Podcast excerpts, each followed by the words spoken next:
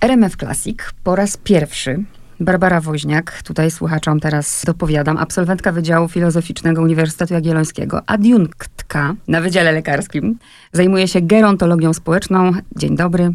Dzień dobry. Pracuje pani na uniwersytecie, jest pani wykładowczynią, stoi pani zupełnie po drugiej stronie, raczej odpytuje albo dyskutuje ze studentami. I teraz powieściowy debiut, mnóstwo spotkań radiowych pewnie też.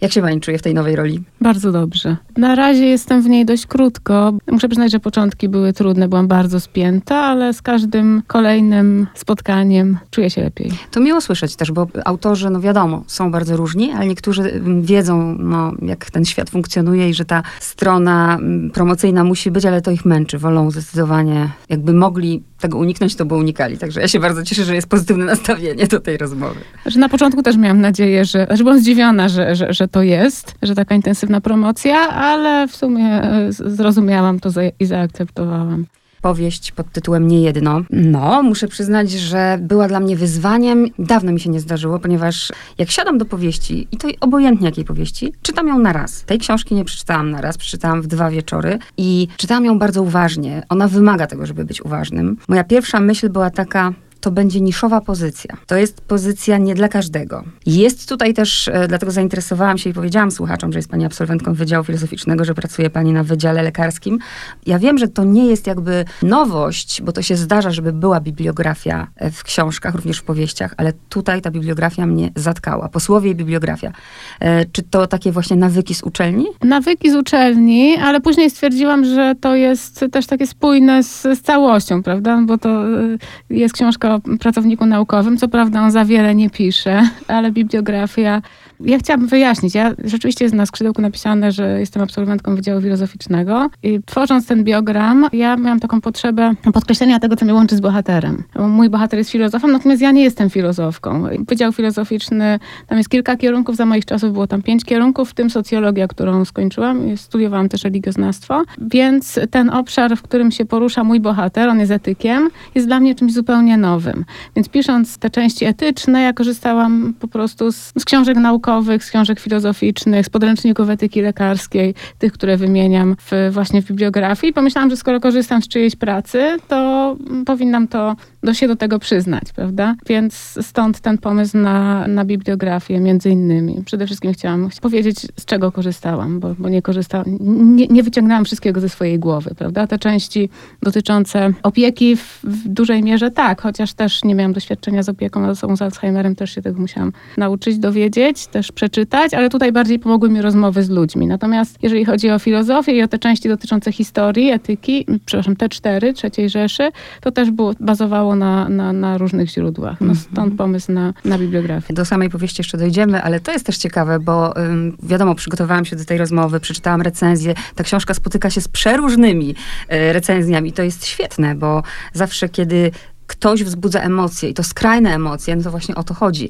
Mm, pani czyta te recenzje, śledzi, na przykład jak mm, przeczyta pani, że ta książka jest w ogóle za długa i nic tu się kupy nie trzyma, pani się wtedy denerwuje? No, jak do tej pory głównie dobre recenzje były. Mam na myśli taką jedną radiową. Trochę mnie zastanowiła, zastanawiałam się o co, o co chodzi, zastanawiałam się czy... No bo wszystkie inne, wszystkie pozostałe były, były bardzo pozytywne. To jest ciekawe, bo pani debiutuje, zupełnie nowa rola i, i jak ktoś krytykuje, to jest wtedy takie, jest zło, złość, czy jest pokora? Co, co tam się pojawia? Znaczy, jeżeli mogę odnieść się konkretnie do, do tej audycji, miałam takie wrażenie, że nie do końca być może osoby, które występowały w niej, zrozumiały o co, o co chodzi. Bo nikt do tej pory nie miał problemu z y, połączeniem tej części etycznej z tą częścią obyczajową, prawda? Nie, nie spotkałam się z, y, przynajmniej z taką opinią, żeby ktoś ten taki problem miał. Bardzo mnie rozbawiła opinia jednej z pań, które w tej audycji występowały, że dialogi córki z... Mhm. Tak, że tak się nie nie rozmawia, tak? Tak, że tak się nie rozmawia, że one są sztuczne, że nikt tak, tak nie mówi. No one były specjalnie sztuczne. Chciałam w ten sposób pokazać, że mój bohater po prostu nie umie rozmawiać z, no, z córką i z młodzieżą w ogóle, no bo też ten jego język, którym on przemawia do ludzi podczas mhm. zajęć e, z etyki, on też jest taki trochę Do tego sztuczny. wszystkiego w ogóle dojdziemy. Ale tak. to jest też e, taka właśnie, ja chylę czoła przed autorami, bo kiedy wypuszcza się tę książkę w świat, no to wiadomo, ona już nie jest moja. I każdy będzie ją czytał i interpretował i oceniał jak tylko sobie chce. Mhm. I dla mnie by to było frustrujące. Znaczy, Ja mam jakąś wizję tego, kim jest bohater. Zazwyczaj, kiedy czytam recenzje, e, również te pozytywne, albo kiedy słucham wypowiedzi na temat książki, to mam ochotę powiedzieć, że nie, to nie do końca tak, bo tutaj jest trochę inaczej, bo ja miałam coś tam na myśli. Zdaję sobie sprawę z tego, że jak książka idzie do ludzi, to ludzie mogą sobie ją interpretować e, po swojemu, zrozumieć, nie zrozumieć. No, mogę ewentualnie powiedzieć, jak, jak ja to widziałam, -hmm. prawda, jeżeli jestem dopuszczona do głosu. Natomiast e, oczywiście skłamałabym, gdybym powiedziała, że, że krytyka po mnie spływa, czy że nie interesuje mnie odbiór. Oczywiście, że mnie interesuje, ale raczej podchodzę do tego jakby z coraz większym spokojem. Zbieram sobie te opinie, no ale ja i tak już nic nie zmienię w tej mm -hmm. książce. Jestem z niej zadowolona. To najważniejsze. Tak, i no, no cóż mogę zrobić z krytyką? No, kiedy się pracuję naukowo, no to oczywiście, nie wiem, jadę na konferencję z jakimś tam projektem, mówię o nim, ludzie mi mówią swoje opinie i ja mogę go zmienić, prawda? Mogę coś tam, nie wiem, dodać mm. hipotezy, odjąć, dołożyć problem badawczy, coś zmienić, zmodyfikować, spojrzeć na inne badania. Natomiast w momencie, kiedy książka już jest gotowa i puszczona w świat, no nic nie zrobię, więc y, jakieś nadmierne roz, rozmyślanie nad recepcją, przejmowanie się byłoby, myślę, bez... Y, no, -hmm bezcelowe. Trzymam słuchaczy w niepewności. Ja jeszcze nie wchodzę do fabuły, bo jeszcze pytanie przejrzałam i znalazłam taki skrypt. Y, brała Pani udział w warsztatach kreatywnego pisania. Jaka potrzeba stała za tym, żeby pisać, żeby napisać tę powieść? Czy najpierw zaczęło się od pomysłu, potem, a to może z tego zrobię powieść? Jaka jest historia i geneza tego, tej książki? Moje pisanie i ta książka mają dwie różne genezy, moim zdaniem. Jeżeli chodzi o pisanie, ja zawsze lubiłam pisać. E, zawsze też wiedziałam, że umiem pisać. Miałam takie poczucie, że umiem pisać, ale nigdy nie pisałam pisałam y, prozy, ponieważ nie miałam pomysłu na temat. Po prostu nie wiedziałam, co pisać. Zdarzało mi się, może tam parę razy w życiu mi się zdarzyło, że siadałam przed y, pustą kartką, przed otwartym dokumentem tekstowym i chciałam coś napisać, ale po prostu nie miałam pomysłu na to, co by to mogło być.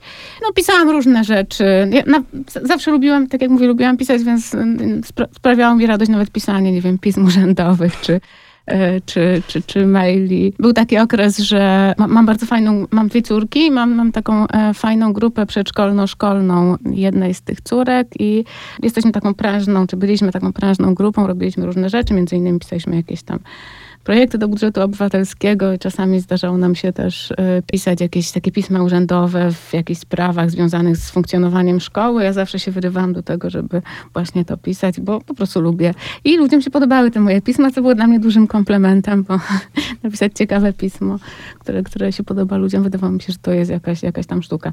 Więc tak, lub, lubiłam pisać, ale nie miałam pomysłu.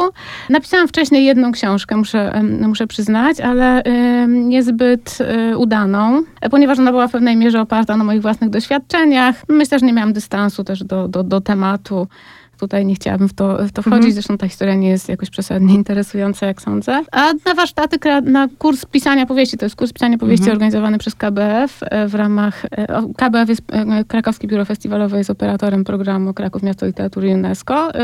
Ja się tam znalazłam trochę przypadkiem. Wakacje 2019, pamiętam, że byłam wtedy nad morzem. Po prostu trafiłam na Facebooku, było ogłoszenie, że jest rekrutacja.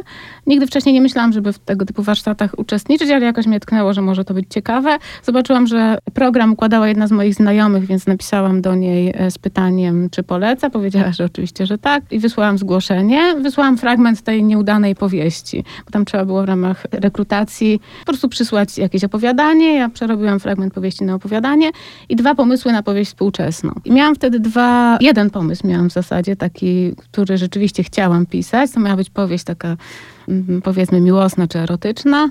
No i drugi pomysł, zastanawiałam się, co by tutaj, co by tutaj napisać, o czym by tutaj, co by zaproponować i, i pomyślałam, że wykorzystam moją wiedzę, ponieważ nie miałam lepszego pomysłu, że wykorzystam moją wiedzę właśnie gerontologiczną, bo ja się zajmuję gerontologią społeczną.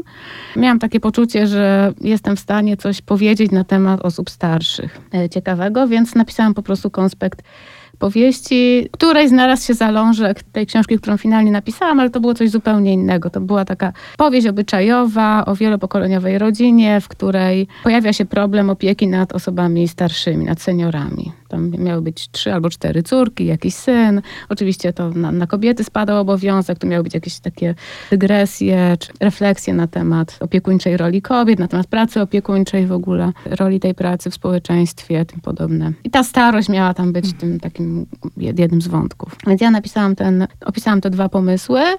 No i tak się złożyło, że redaktorowi, który prowadził ten kurs, e, naszym mentorem był pan redaktor Filip Modrzejewski, podobał się ten drugi pomysł właśnie, ten, ten oso o osobach starszych. Przy czym od razu się okazało, że trzeba by go jakoś zmodyfikować. Rozmawialiśmy o tym pomyśle i pojawił się wątek, pojawił się pomysł na, na to, żeby, bo ta choroba, którą miała mieć, miały mieć te osoby starsze, którymi trzeba się będzie zaopiekować, ja tego nie sprecyzowałam, ale pojawił się pomysł, że może to byłby Alzheimer. Na początku mnie to trochę przeraziło, dlatego że nie miałam, niewiele wiedziałam o, o tej chorobie, oprócz tego, że, że ludzie tracą pamięć. E, no ale stwierdziłam, że trzeba wykorzystać e, tę okazję i po prostu, po prostu pisać. Można powiedzieć, podczas tego kursu urodziła się ta powieść, przynajmniej zalążek. Wszystko, tak. Ja ją mhm. napisałam praktycznie podczas tego kursu. Kurs zaczął się w, we wrześniu. W zasadzie pierwsze spotkanie z, z, z panem redaktorem Filipem Mudrzejewskim było w październiku. Rozmawialiśmy wtedy już o tej powieści, o tym pomyśle. Zaczęłam pisać w połowie listopada i pamiętam, że jak kurs się kończył, to, było, mm, to był koniec stycznia 2020 roku. Ja miałam dokładnie 22 tysiące znaków, czyli połowę e, tej powieści. A dwa miesiące później napisałam ostatnie zdanie. Więc... Ekspresowo. Tak, szybko, e, ale też w całości, bo wciąż pisałam pod kierunkiem, pod kierunkiem e, pana redaktora, e, więc w całości można powiedzieć, ta powieść jest efektem współpracy zawiązanej podczas kursu. Nie tylko zalążek, ale no, od pierwszego do ostatniego zdania. Bardzo szybko, ale też myślę, że tutaj na pewno była ogromną pomocą pani nawyki, bo żeby zdobyć tę wiedzę, żeby się przygotować, żeby przeczytać to wszystko, no to przecież ogrom czasu. Teraz, żeby wprowadzić słuchaczy wreszcie w niejedno Drodzy słuchacze, na poziomie fabularnym mamy Szymona, który ma 53 lata, jest naukowcem, już to powiedzieliśmy, jest filozofem, e, pracuje na uczelni w Krakowie, prowadzi zajęcia z... Z etyki lekarskiej e, mhm. w pierwszym semestrze, a w drugim semestrze ma taki kurs o sprawiedliwości w opiece zdrowotnej. Tak, a oprócz tego jeszcze pracuje nad zleconym właściwie, e, no to, to jest w ogóle szalenie ciekawy wątek medycyna III Rzeszy. I teraz tak, Tenże naukowiec, podkreślę jeszcze raz, lat 53, ma tatę, siostrę, która mieszka w Chicago. E, jest rozwiedziony, ma córkę, właściwie już dorosłą, bo ma tam, zaczyna studia. Tato choruje na Alzheimera. Specjalnie użyję teraz takiego słowa, ktoś się musi nim zająć. Tato mieszka w Tarnowie, więc syn podejmuje się tej opieki, e, cały czas stara się być aktywny. Ja to powiedziałam celowo, oczywiście bardzo prosto, ale ta książka o czym ona może być i my, my byśmy tu mogły rozmawiać do rana, podejrzewam, bo można powiedzieć, że jest to książka o starości, można powiedzieć, że jest to książka o chorobie, o relacjach. Gdzieś na początkowych 60 stronach używa pani chyba z pięć razy, bo na to zwróciłam uwagę słowa rozpad, rozpad. Więc tak właśnie pomyślałam, że rozpad mając na myśli chorobę i rozpad w ogóle tożsamości człowieka, który traci pamięć, przez rozpad y, rodziny, po rozpad tej altanki, która tam jest wspominana kilka razy. Ale to nie wszystko to jest problem w ogóle mm, nie tylko choroby, ale i medycyny, i relacji, i tego, czym, jak jest pacjent traktowany, i uczelni.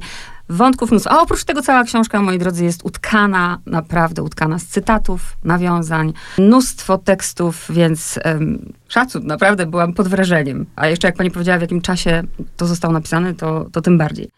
I ja się zastanawiałam, jak ja mam rozmawiać o tej książce, jak jak jest tutaj tyle wątków, coś muszę wybrać, na czymś się skupić. I wybrałam sobie taki, taki jeden wątek. Zanim do niego e, dotrzemy, to jeszcze chciałam o tytule, bo zastanawiam się, dlaczego ten tytuł nie jedno, bo ja sobie mogę to podciągnąć jako pod nie jedno, że ta powieść jest w ogóle niejednoznaczna, ale na przykład dlaczego nie rozpad, dlaczego ten tytuł jest y, akurat taki? Znaczy tytuł, tytuł to, była, to, była, to była pierwsza rzecz, która mi przyszła do głowy, dlatego, że jak pojawiła się, pojawił się ten pomysł z Alzheimerem, tym, żeby bohater, żeby ojciec bohatera miał chorobę, chorował na, chorował na chorobę Alzheimera, to przypomniałam sobie jedyną informację, oprócz tych takich oczywistych rzeczy, które ja mam na temat choroby Alzheimera w głowie i to było właśnie to pojęcie niejednoznacznej straty. To jest takie, taka, takie pojęcie, które wprowadziła e, Pauline Boss, która, która badała osoby, między innymi osoby, rodziny osób chorujących Alzheimera. I to jest e, ta, ta niejednoznaczna strata, to jest e, to doświadczenie tych osób, które jednocześnie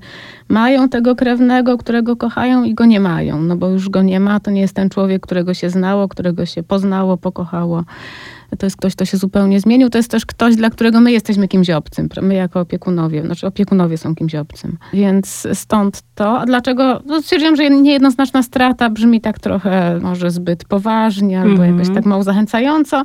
E, a jest też taka, mam wrażenie, taka moda na skracanie. Aha, w ten sposób. Zdarzyło mi się też, to był epizod w moim życiu, chociaż wielkie marzenie niespełnione, yy, studiować psychologię.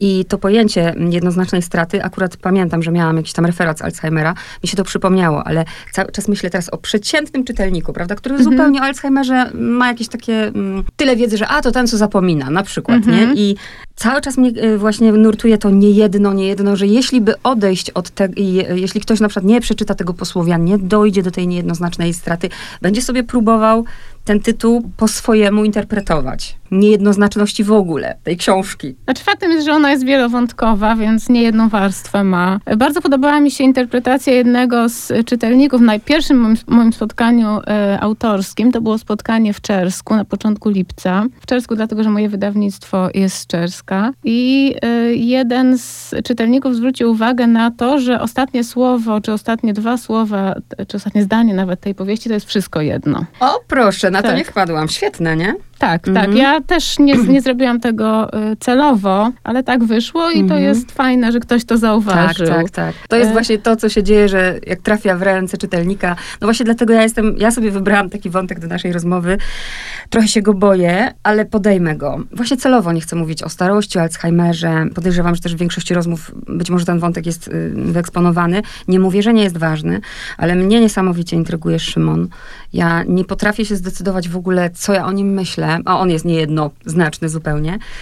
I mnie zainteresowała, bo ja jestem miłośniczką książek e, Davida Lodge'a, powieści uniwersyteckich. Uwielbiam jego Mały Światek, chociaż y, zaczęłam się zastanawiać, czy to jest możliwe, żeby pani zrobiła taką ironię na poziomie meta. Ja myślę, to jest pewnie moje niestety, jak ja myślę o uniwersytecie i wykładowcach. I mm -hmm. zaczęłam się zastanawiać, którzy no nie zawsze, bo też miałam jakieś do czynienia, którzy naprawdę i ten język jest inny zupełnie. On nawet tutaj mówi, że, że jest w tej mniejszości językowej, dlatego mu blisko do tej pani, bo ona też jest w mniejszości językowej, więc to jest też książka o języku, moi drodzy. Ale się zastanawiałam, czy pani to zrobiła świadomie, bo pani przecież jest wykładowcą i mówię, czy to jest możliwe, żeby na takim poziomie meta pani trochę się nabijała ze środowiska uniwersyteckiego? Tak, zdecydowanie to było zrobione świadomie. No, mam, miałam takie poczucie, że nabijam się z bohatera. Przyznam, że bardzo go lubię. Lubię tego bohatera. On się pojawił w mojej głowie bardzo szybko. W zasadzie od razu go też polubiłam. Nawet tak, tak właśnie pamiętam, że myślałam o tym i, i to, to słowo, to zdanie od razu go polubiłam. E, tak mi jakoś mi gdzieś utkwiło. Ale no też się z niego nabijam. Tro, trochę, no, może nie nabijam, ale... Yy, on jest ironiczny, ja jestem trochę ironiczna, opisując jego i ten świat widziany jego oczami. On się z siebie śmieje, bo on jest też autoironiczny. Zastanawiałam się też, co, jak przeczytają to pani mm, koleżanki, koledzy z uczelni, nie? czy będzie raczej właśnie ten dystans i umiejętność śmiania się z tego, czy obraza. Właśnie zastanawiam się, jaka będzie recepcja na uczelni, bo jeszcze wiem, że osoby z, mojej, z mojego kręgu bliskiego, uczelnionego czytają. Mam znajomych z innych wydziałów, którzy odbierają tę książkę. Ona często jest odbierana jako powieść uniwersytecka. Mm. Albo przynajmniej jako, no powiedzmy coś w tym stylu, no bo jednak ten wątek uniwersytecki nie jest głównym, prawda? Jest odbierana jako surowa krytyka. Pamiętam, że ostatnio pisałam nawet do koleżanki, która jest profesorką na polonistyce, czy naprawdę uważa Żanka, że to jest tak, aż tak bezwzględna krytyka, bo mnie się nie wydawało. To znaczy wiem, że ja to traktuję z ironią, ale raczej łagodnie zarysowuje postaci. Na przykład e, szefowa e, mojego bohatera jest, e, no wyobrażam sobie, że można by, można by ten świat eksportować bardziej zjadliwie. Ona mhm. jest zarysowana dość, wydaje mi się, jednak paroma pociągnięciami pióra. Nie, Jedno jest szczególnie świetne, po prostu rewelacyjne, w, którym mam, w tym momencie, kiedy ona do niego mówi, on się, ono się zwraca do niej pani docent. Przepraszam, już jestem profesorem, prawda, i tak dalej. Ten fragment miał pokazać takie, mówiąc kolokwialnie, od odklejenie mojego bohatera, bo pomylić tytuły to jest jedno, ale nie, nie zauważyć, tak, że własna tak, tak. szefowa, tak. mówimy, to tak. rzecz się dzieje w czerwcu, że własna szefowa od lutego jest już profesorką, a nie doktorką habilitowaną, to już jest naprawdę... E, Fopa najwyższych lotów, tak, naprawdę. Tak, mhm. Tak się właśnie zastanawiam, nigdy nie byłam w tym świadku, tak jak mówię, znam to z powieści uniwersyteckich, z opowiadań, ale mm, jak się ma do czynienia, też bym była niesprawiedliwa, bo nie chcę generalizować, bo paru takich wykładowców na swojej życiowej drodze spotkałam, bardzo właśnie ludzkich i życiowych, ale jednak większość jest, użyję tego samego słowa, którego pani przed chwilą użyła, odklejona, po prostu odklejona od rzeczywistości. I to, czego doświadcza ten bohater, tego tych prostych czynności życiowych, czynności, z którymi musi się zmierzyć, a do których jest no, zupełnie nieprzywykły, ale też się zastanawiam nad tą opieką nad ojcem, bo on używa takiego jednego sformułowania w stosunku do Elżbiety, y, swojej partnerki, kiedy mówi do niej, ty, ty możesz wykonywać obowiązki z wyboru. I ja się mhm. też zastanawiam nad motywacją tego bohatera do opieki nad tym ojcem. On nie ma wyboru, ale on sobie go nie daje. A z drugiej strony, ja nie widzę tam a może, może źle, że nie widzę, może powinnam. Tak naprawdę, mm, że to wypływa z miłości. Bardziej myślę tutaj o, takich, o takiej ocenie i o tym, że on w kategoriach moralnych czuje, że powinien. Tak, ja myślę, że on y, postrzega te sytuacje w kategoriach obowiązku. Rzeczywiście mm. do tego tam nawiązywałam parę razy, robiłam to świadomie. To może być taki sposób radzenia sobie jego z sytuacją. Myślę, że on miał wybór. Choć taki najprostszy wybór może mógłby polegać na tym, czy oddać ojca do domu opieki, czy nie oddać. Przy czym on sobie rzeczywiście tego wyboru nie daje, bo on postanawia, że on się ojcem zajmie i robi to bez jakichś tam większych. Y, nie, nie jest to dla niego żaden problem. Dla niego to jest oczywiste, y, że, że, że powinien się zająć y, swoim chorym ojcem. Na pewno wynika to z uczuć na poziomie, na, na, pewno emocje tutaj są. Zresztą widać, jak on się tym ojcem zajmuje, mhm. prawda? On to robi z miłością. Tu zadam teraz pytanie, na które zastanawiam się, czy mi pani odpowie. Pani wykłada, pracuje z młodzieżą na uniwersytecie. On wypowiada takie słowa, że kiedyś ta młodzież była umiała odczytywać ironię. No, można wywnioskować, że kiedyś ta młodzież była lepsza, prawda? Jak pani ocenia, jak, jako pracownik naukowy studentów współczesnych? No, nie mam aż tak długiego stażu, żeby móc oceniać młodzież teraz, a, a nie wiem, tam wiele lat e, wcześniej. Trudno mi odpowiedzieć na to pytanie. No, młodzież jest różna, tak samo jak osoby starsze są, są tacy ludzie i tacy są, prezentują różne postawy, pochodzą z różnych środowisk. Chciałabym uniknąć generalizowania. Mm -hmm. To jest też coś zresztą, co w tej powieści, mam nadzieję, że mi się to udało, bo Szymon też stara się niuansować, mm -hmm. prawda? Na przykład z jednej strony negatywnie ocenia lekarzy niektórych, to znaczy on te, nie ocenia, ale no to, mhm. prawda, ta ocena jest niejako wpisana w, w, niektóre sceny, ale też stara się ich rozumieć. Na przykład, nie wiem, rozumie swojego kolegę, który zasypia nad, wypisując tak. receptę. Jest taki urywek o brudnej pracy w zawodach tak. medycznych, prawda? On sobie przypomina jakiegoś studenta, który był beznadziejny na etyce, wszystko negował, był na nie, a z drugiej strony widział, jak rozdaje bezdomnym, osobom z bezdomności, tak, tak. przepraszam, w kryzysie bezdomności zupę, zupę na plantach. Tak, tak więc... Y więc wracając do pytania, no nie chciałabym generalizować. Mhm. Myślę, że tak samo jak wszystkie, we wszystkich innych kategoriach wiekowych, tak samo wśród młodych ludzi są różne, różne postawy. Podejrzewam, że na uczelni też tak jest. E, tutaj akurat jest to pokazane na przykładzie kierunków i, i tej hierarchii, prawda, że e, właśnie na, na, na tym najwyższym na podium jest neurochirurgia, wiadomo, gdzieś chirurgia to już tam jest brudna, a właśnie mm, gerontologia gdzieś jest na samym końcu i też... Geriatria. Geri, geriatria. Ale też się właśnie zastanawiam, skąd u pani ta specjalizacja, bo teraz jest inaczej, teraz to się zmieniło, teraz bardzo się dużo, dużo mówi o tym, że społeczeństwo się starzeje. To był też wynik jakiegoś przypadku, czy naprawdę zainteresowań? Mam na myśli tą gerontologię właśnie społeczną. To był raczej przypadek, e, bo ja się rzeczywiście interesowałam, e, przyznam, że interesowałam się językiem na studiach, interesowałam się mówieniem o chorobach. E, natomiast osoby starsze, mm, po prostu dostałam pierwszą pracę.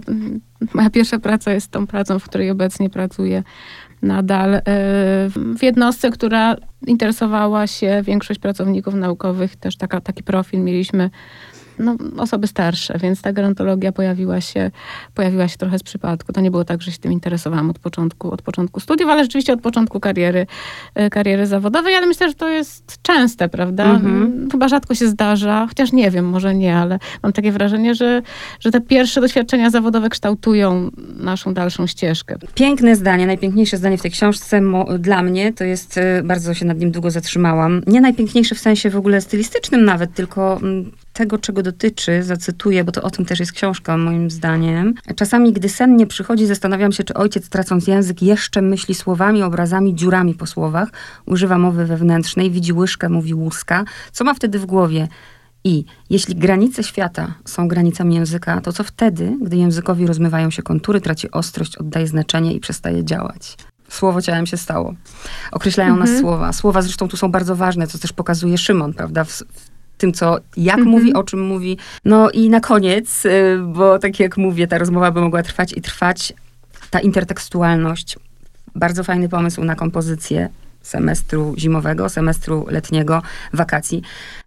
Mamy ten, ten rok, w którym ten ojciec ym, choruje i wszystko przetkane, utkane z, z różnych słów, ale tutaj się uchwycę teraz Koena i Halleluja. Mhm. To pani ulubiona piosenka? Ulubiony tekst? Kontrowersyjny, też niejednoznaczny zresztą. E, Wie pani, to jest bardzo trudne pytanie. Jeszcze nikt mi nie zadał e, tego pytania. Pytałem do Świetlickiego, a o Koena, e, Koena chyba, może ktoś tam, ale już nie pamiętam dokładnie. Jak słucham tej piosenki, bo z Koenem jest trochę tak, że, e, że każda piosenka, której słucham w danym momencie jest moją ulubioną. Ale tak, tak, tak jest. No, jest porywająca ta piosenka. Prawdę mówiąc, nie, wgrywa, nie wgryzałam się bardzo w tekst, ale bardzo mi się podoba, y, bardziej mi się podoba po angielsku niż po polsku zdecydowanie. Podobają mi się te urywki, które są y, mottami y, Mhm. semestrów. Bardzo zawsze je lubiłam, ale nie w kontekście całości, tylko A ja już od razu szłam i grzebałam i szukałam, ale to już mam także. E, Świetlicki właśnie, też ukochany? Nie, on pojawił się przypadkiem. Znaczy lubię oczywiście Świetlickiego, ale, ale on się pojawił zupełnie przypadkiem, e, bo w, e, tak jak mówiłam, bohater w mojej głowie pojawił się dość szybko, prawda? W zasadzie pamiętam, że tak zastanawiałam się nad tym, jak, te, jak ugryźć tego Alzheimera, jak bo redaktor e, Filip Modrzejewski zasugerował mi, żebym zmniejszyła liczbę bohaterów. Mhm. Jak mówiłam na początku, to, mm, to miała być taka powieść z rozmachem. No, no jest z Jeżeli chodzi- rozmachem. Wiem, ale proszę sobie wyobrazić, że jest na przykład pięcioro bohaterów. Czy jeszcze. Więc tak, żeby był jeden bohater, najlepiej mężczyzna. E, Więc tak myślałam, jak to zrobić. I Ten, wydawało mi się, że to jest w ogóle nierealne, żebym napisała mężczyznę jako kobieta. Mm, Dość szybko się okazało, że jest to wykonalne. Nawet nie zajęło mi to bardzo, bardzo, bardzo dużo czasu, to rozmyślanie nad tym, jak ta powieść powinna wyglądać. I pamiętam, że od razu pojawił się w mojej głowie pewien urywek. To jest drugi urywek tej powieści, tak, te, ten fragment, e, pierwszy fragment po, po klamrze, czyli pierwszy, pierwszy urywek semestru zimowego.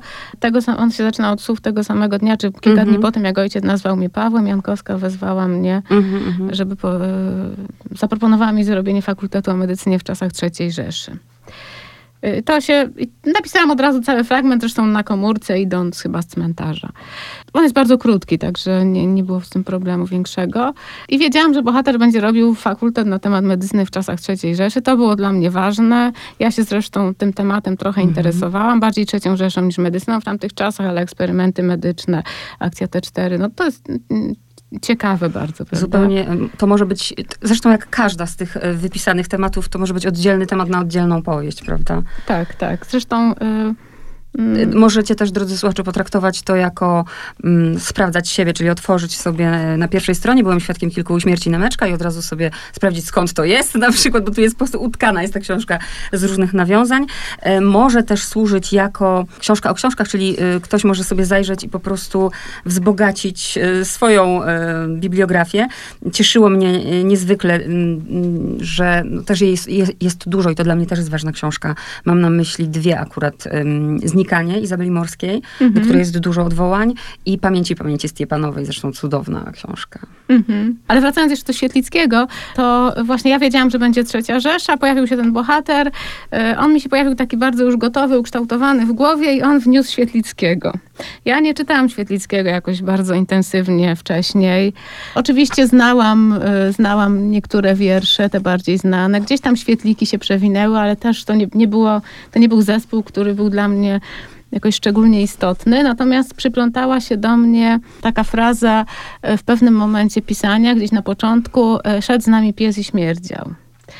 Ja Stwierdziłam, że to pewnie jest ważne. No to jest e, fragment z wiersza pod wulkanem Marcina Świetlickiego. I te, w tym wierszu to był bardzo dobry trop, bo w ogóle ten szedł, z nami pies i śmierdział, to jest ostatni, to jest pierwszy cytat ze Świetlickiego, który pojawia się w tej książce, wiersze pod wulkanem i w tym samym wierszu jest też taki bardzo znany cytat y, niczego o nas nie ma w Konstytucji. I to jest y, jeden z ostatnich cytatów, o ile nie ostatni cytat y, ze Świetlickiego, też przypadkiem, ja tego nie wymyśliłam, tylko -hmm. tak wyszło po prostu z tego samego wiersza. K ostatniej scenie z Jankowską, gdzie Szymon zostaje wezwany po -hmm. to, mhm. żeby, no, żeby opowiedzieć, jak wyglądają postępy pracy nad fakultetem. To już jest czerwiec, na szczęście już ma sylabus, no ale ta rozmowa tak naprawdę to, to jest pretekst, bo tak naprawdę chodzi o to, żeby Szymona zmotywować, -hmm. zmotywować do, do pracy w stylu takim bardzo mocno, powiedziałabym, uniwersyteckim, takim i podsumowując, ja myślę nad tym, próbuję wejść w głowę, e, a może i niepotrzebnie, czytelników, bo tak, y, widzę tę niesamowitą właśnie ironię i pokazanie tego, na to na czym się skupiłam głównie, czyli na tym środowisku uniwersyteckim, bardzo mi się to podoba, a z drugiej, w różnych recenzjach jest coś takiego, że to jest elitarna powieść, że to jest powieść... Y, E, nie dla wszystkich zrozumiała i nie chciałabym, właśnie chciałabym, żeby to wybrzmiało, żeby teraz ktoś nie pomyślał, że to będzie dla niego za trudne, nie? Bo to właśnie nie o to chodzi. Ja chcę podkreślić i przynajmniej mam nadzieję, że tak było i, i że się pani ze mną zgodzi, że ten zabieg jest absolutnie celowy, a nie po to, żeby, żeby jak się mówi, dowalić czytelnikowi. Nie, nie absolutnie. Pamiętam, że ktoś mi powiedział coś takiego, że ta książka jest y, popisem erudycji. Trochę mnie to rozbawiło, dlatego że ona w żadnym wypadku nie jest popisem erudycji, ponieważ żeby się popisywać erudycją, trzeba by ją mieć. A ja nie mam jakiejś wielkiej biegłości w tych tematach, którymi się zajmuję. Ja po prostu przeczytałam kilka, kilkanaście książek i, no i po prostu no, trochę skleiłam z nich coś większego, prawda? Ale nie czuję się jakaś, nie wiem, biegła w tych tematach. Zawsze drżę yy, na myśl o tym, że ktoś mnie będzie wałkował na temat, nie wiem, zagadnień. Yy, dotyczących sprawiedliwości w alokacji środków w opiece medycznej. Na szczęście nikt jeszcze tego nie zrobił. Mam nadzieję, że nie zrobi, bo ja się na tym po prostu nie mhm. znam. Też te książki, które Szymon ma i które wypakowuje z tych pudeł, to nie było tak, że są jakieś moje ukochane książki, które znam od A do Z i w ogóle rzucam swobodnie cytatami. Mam je rzeczywiście w domu, zdjęłam je z półki, bo wydawało mi się, że pasują do, do, do Szymona. Część zasugerował mi redaktor, ale tworzyłam go, on jest trochę zrobiony rzeczywiście z tych książek, mm -hmm. one go pokazują, ale to nie ma być po to, żeby nie wiem, nie śmieli czytelnika tym, jak on dużo przeczytał. Nie, nic z tych rzeczy. I też, pra prawdę mówiąc, dra drażni mnie to takie mm, postrzeganie, w ogóle tego nie rozumiem do końca. Jest, było to dla mnie bardzo duże zaskoczenie, bo jestem zupełnie nowa w tym polu mm literackim. Um, takie krytyczne podejście do samego faktu, że bohater jest osobą uprzywilejowaną społecznie, bo ma kapitał ekonomiczny, który pozwala mu wynająć opiekunkę na mm -hmm. dwa dni czy tam mhm. trzy dni w tygodniu. Ma kapitał społeczny, bo zna jakiegoś tam lekarza z projektu, w którym pracował ileś tam lat temu. Ma kapitał kulturowy, no bo jest osobą wykształconą i jest w stanie czytać e, naukowe, e, fachowe e, opracowania o Alzheimerze. No rzeczywiście jest taki, no ale Ciekawe, ludzie... czy to jest taka potrzeba, żeby inni mieli gorzej.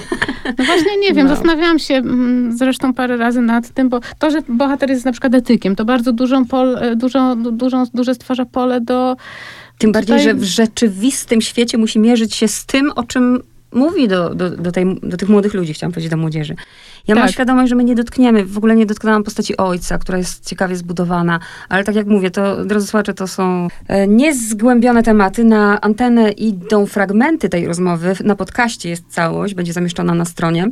E, ja gorąco polecam, to było dla mnie ciekawe doświadczenie i jeszcze na koniec pytanie, co się lepiej pisze, lepiej, to wiem, że to takie słowo e, powinnam doprecyzować. Mm, co jest dla pani może łatwiejsze? Praca naukowa czy powieść? A jak pani myśli? Praca naukowa. Nie, no skąd? Tak? Nie, no oczywiście. Powieści piszę, ja uwielbiam pisać. Lubię pisać takie rzeczy, jak, jak, jak, jak ta książka. Myślałam, że tam to już jest we krwi po prostu i że to już jest takie proste. Nie, nie, nie, nie. Praca naukowa jest zupełnie, to jest nieporównywalne, jest zupełnie inna do, do pracy literackiej. Praca literacka daje dużą wolność. E, a praca naukowa, ja przyznam, że no, jakoś nie nie jestem jakąś wybitną naukowczynią. Też nie, nie, nie tworzę tych tekstów naukowych w takim tempie, jak mhm. prawdę mówiąc, artykuł 20-stronicowy y, piszę dłużej niż, y, niż tę książkę. Co nie wynika z tego, że jakoś, nie wiem, bardzo drobiazgowo podchodzę do tematu, tylko robię to ze znacznie mniejszym entuzjazmem. Znacznie bardziej wolę, lubię pracę literacką, która jest no po prostu Czyli pozwolę bardziej sobie, wdzięczna. pozwolę sobie wyciągnąć wniosek, że to nie jest jednorazowa przygoda, to jest debiut i spotykamy się, bo już coś tam się pisze. Tak, tak, tak. Mam bardzo dużo pomysłów y, i pracę naukową też lubię. Ona ma swoje, swoje walory. Fajnie też uczyć studentów. O właśnie, przypomniała mi się um, odpowiedź, pytała pani, czym się różni, czy, czy, czy, czy młodzież jakoś się różni. Mhm, mhm. Jest takie zdanie, to, to dzisiejsze od tej wcześniejszej, jest takie zdanie, jest takie zdanie w tej powieści, które y, powiedział mi ktoś, kto ma znacznie dłuższe doświadczenie dydaktyczne, że w cenie obecnie są y, rozwiązania, a nie, a nie okazje do refleksji. Myślę, że, że O, to jest tak. ta różnica, która może być między ludźmi kiedyś, a teraz. I to jest świetne podsumowanie naszej rozmowy, bo ta książka, moi drodzy, jest na pewno okazją do refleksji, a ja już w takim razie zapraszam na następne. Dziękuję bardzo. Ja również dziękuję.